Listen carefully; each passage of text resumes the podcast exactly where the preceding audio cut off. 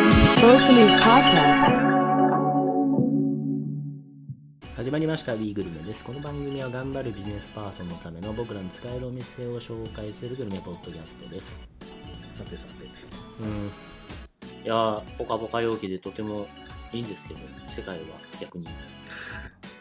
え込んでおりますう。んなかなか厳しいことになってるんですけどうん、うん、まあでも元気にねあの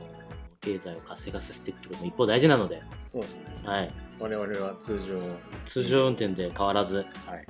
やっていきましょでは早速、うはい3月といえば、あの貝の旬の季節。らしいですよねいやあまり知らない人そ多ういイメージどっちかって潮干狩りのイメージあるかそうらそうそう貝ってなんか夏なのかなみたいな、ね。5月とか、そういうイメージはあるんですけど、結局、結構はもう3月。で、今回、その、牡蠣はちょっと外してます。牡蠣は、あの、シーズン、ちょっとまた別なので、牡蠣はねうんなのはいで、ちょっとオイスターバー関連は外して、それも外した貝料理専門店っていうのをご紹介していきます。貝料理専門店はいまず一発目、えっ、と、まあ、超有名店なんですけど、高円寺にあるアブさんっていう高円円寺はい。ここはあの、ちょっと後でまた説明するんですけど、姉妹店、皆さん知ってる姉妹店結構あの経営してる大元になります。えで、もうあの、裏路地の狭い、えっと小道にあるあの昭和レトロのお店の立つーうんであの席数が少ないんで、あーなるほどね一応ここはあの予約困難点には指定されてるようなところですねあーまあでもザ高円寺うんだからちょっとデート向きではないかなって我々いつもあの紹介してるような女の子を連れていくのは若干あの仲のいい人じゃないそうですねでもなんとなくグルメ好きで仲良くなって日本酒好きでっていう流れでそうですねさらにこういろいろ2人で探検したりする気分で行く店にはすごいいいかもしちれなょいうどいいです、でここ日本酒とかメニューがなくてあの好みを言ったらいろいろ出してくれるっていうそういうスタイルになってるところですねなるほど。じゃあ結構種類も多いってこと種で類すかもね。多いであのコースも6000円ぐらいからあってであの締めに油そばっていう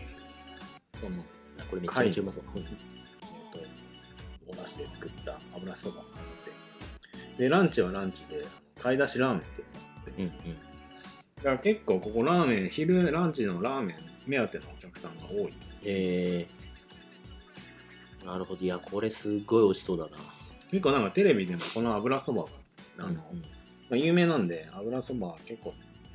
取り上げられてたりして、まあ、それもあって有名ななるおほど店になってますねで同じく高円寺にはい。あの海鮮っていう海海鮮門店を略したのかわかんないですけど海鮮っていうのがあって貝の専門店と書いて、海鮮海鮮と。なのかわかんないですけど線はしかもひらがなっていうあ、ひらがななんですね。でここはあのちょっと渋めなカフェのようなあのお店作りになってましてえ20席ぐらいのあのまあちょっとこじんまりとしたあのそんな店内なんでー、ちすけょどっとカフェだ。外見は。あそうなんですよであのここ普通の刺しとか焼き以外にもグラタンとかアヒージョとかの洋食系あ、なるほど。もうそれあでる若干カフェ風っていうか、うん、にもそういうな感っじてるのかなっていうあ、でもすげえ美味しそうだし、料理の幅が広いですね。そうなんですよだからアブスさっきのアブさんとは真反対な感うんうじんうになってます、ん。貝ってなんとなくね、日本酒とそうなんですよねあの焼きでみたいな。そう焼き刺しうん蒸し以上みたいな、そんな感じなんですけど確かに。よく考えたらいろいろ食べ方あるもんな、うん貝も。結構ありますね、なるほど。これはすごい。でめ意っちゃ外と種高類。円寺にこういったお店があるっていう、なるほど、なるほど。であと続いてはアムさんの姉妹店をいくつか、はいえっと紹介しますけどまず、えっと1個目恵比寿にある有名店アコヤあ、こや。これあの駅前のロータリー、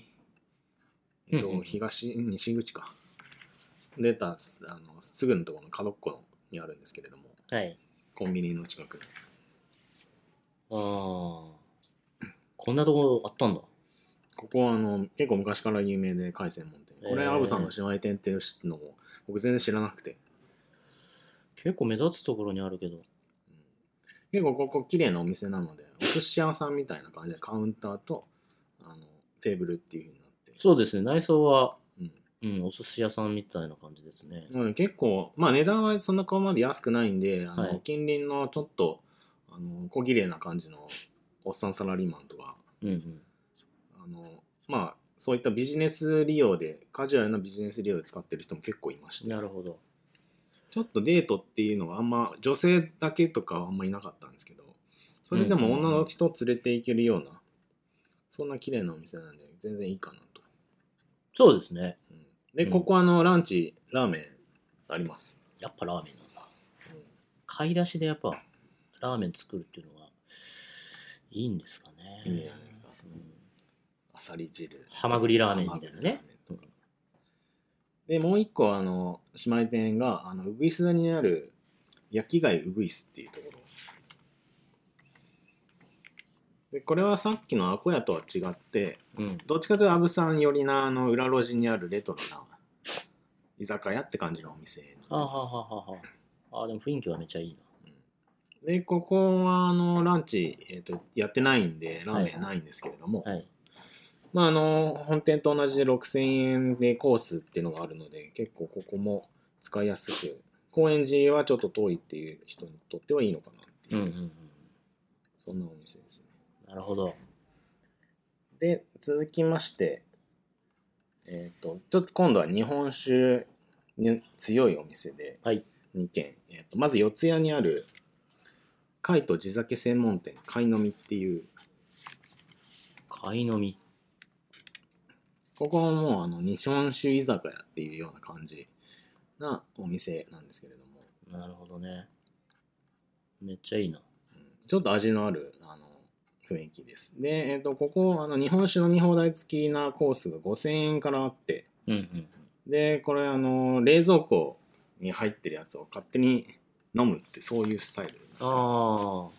で種類も50種類ぐらい日本酒置いてあるので、めっちゃ美味しいですよね。画像で見ても。う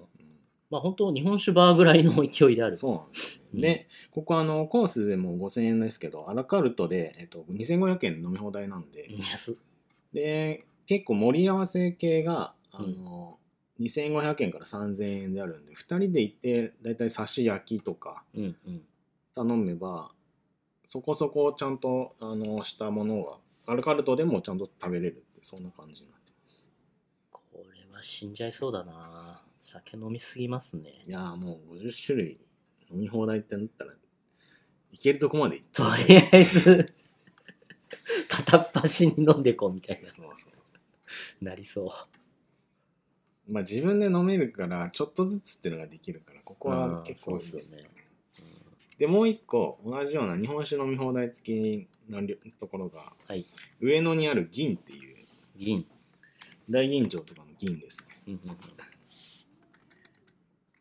でここはあの結構小綺麗なお店になってますあ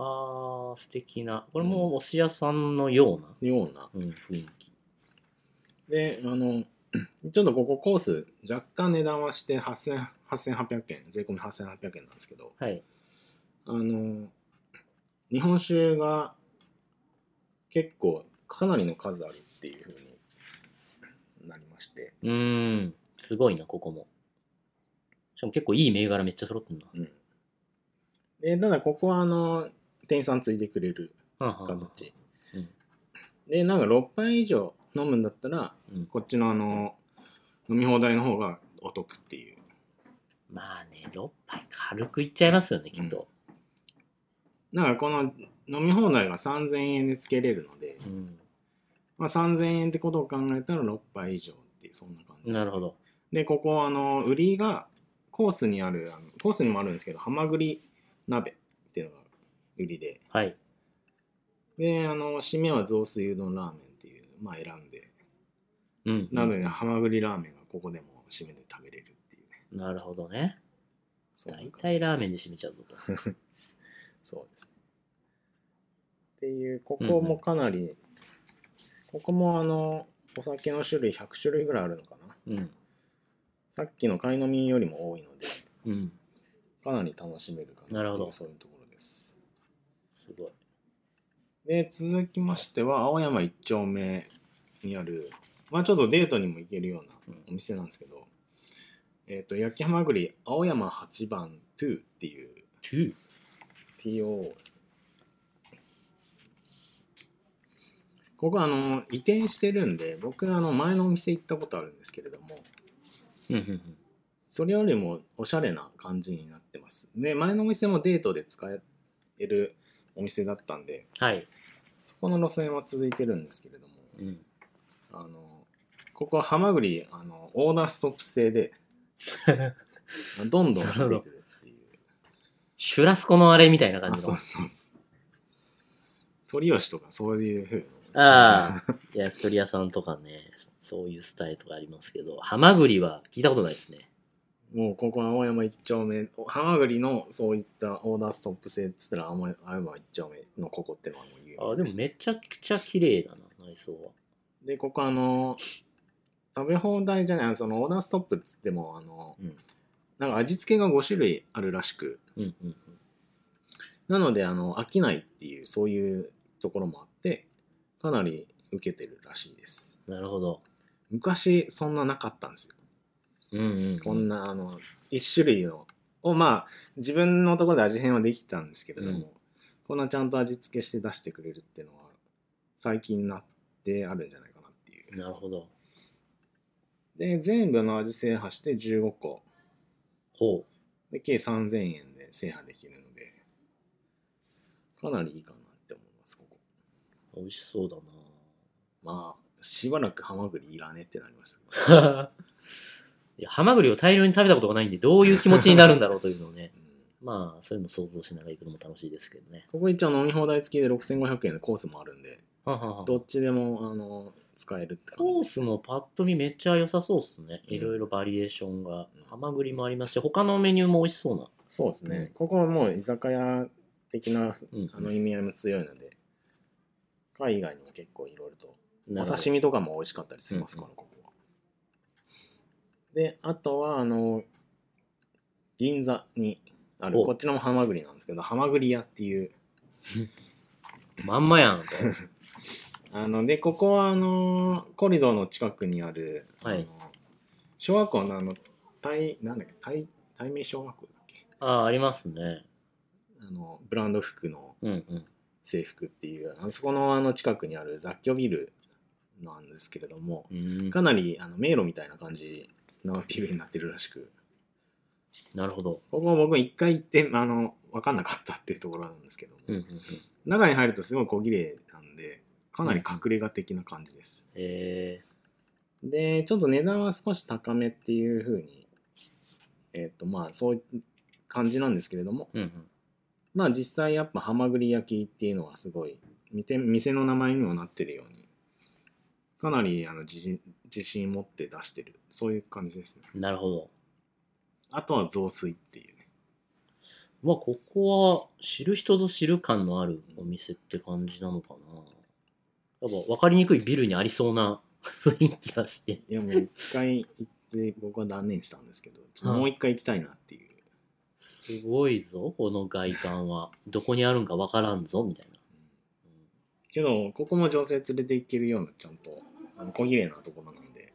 そうですね。内装は綺麗ですよね。うんだから本当銀座の、んなんだかわかんない雑居ビルに入ってるお寿司屋さんみたいな雰囲気なのかな。うんなので、こういったところで、はい。隠れ家デートを楽しむっていうのもありかなっていう。そうですね。で、あとは、えっ、と、まあちょっと離れまして、中野、ほうほうほう。海屋、えっ、と、海屋知る日っていうのが、貝やシルヒ。ここはあの、和洋折衷の貝料理屋さんです。